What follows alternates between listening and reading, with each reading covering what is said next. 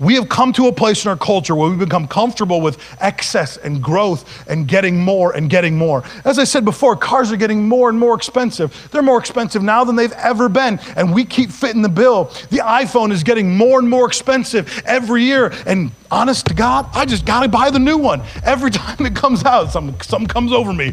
Lori got the new one first. That's not fair. We have this mentality that we have to have the new and the latest and the greatest, and we don't care what it costs because we're Americans, and by God, we're gonna make the money. We're gonna do it. We're gonna make it happen. We're gonna expand our income. We're gonna see to it that we get the newest, latest, greatest. There's nothing wrong with that. What's wrong is if we're not motivated to give first.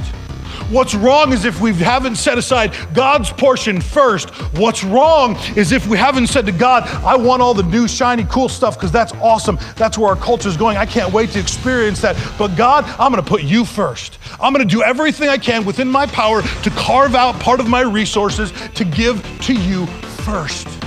See, he promises everything else will be taken care of. You want that new iPhone, it'll be taken care of. You want that new house, it'll be taken care of. You want that new car, it'll be taken care of. Listen, I had someone argue with me one time about this. Well, you know, what's God really gonna do? What, how's, he, how's he really gonna bless you? You know what I said to him? Shut up. He'll do it honestly. So what do you care? He's not gonna steal from your neighbor to get into you.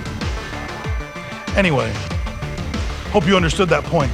But the issue is that we have come to this place where we think there's a finite amount of resources.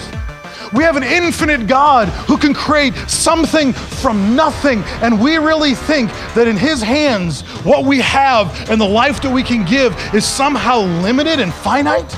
He can take what you have and multiply it over 27 different times, and there's nothing that the world can say about it when you trust Him with your finances first.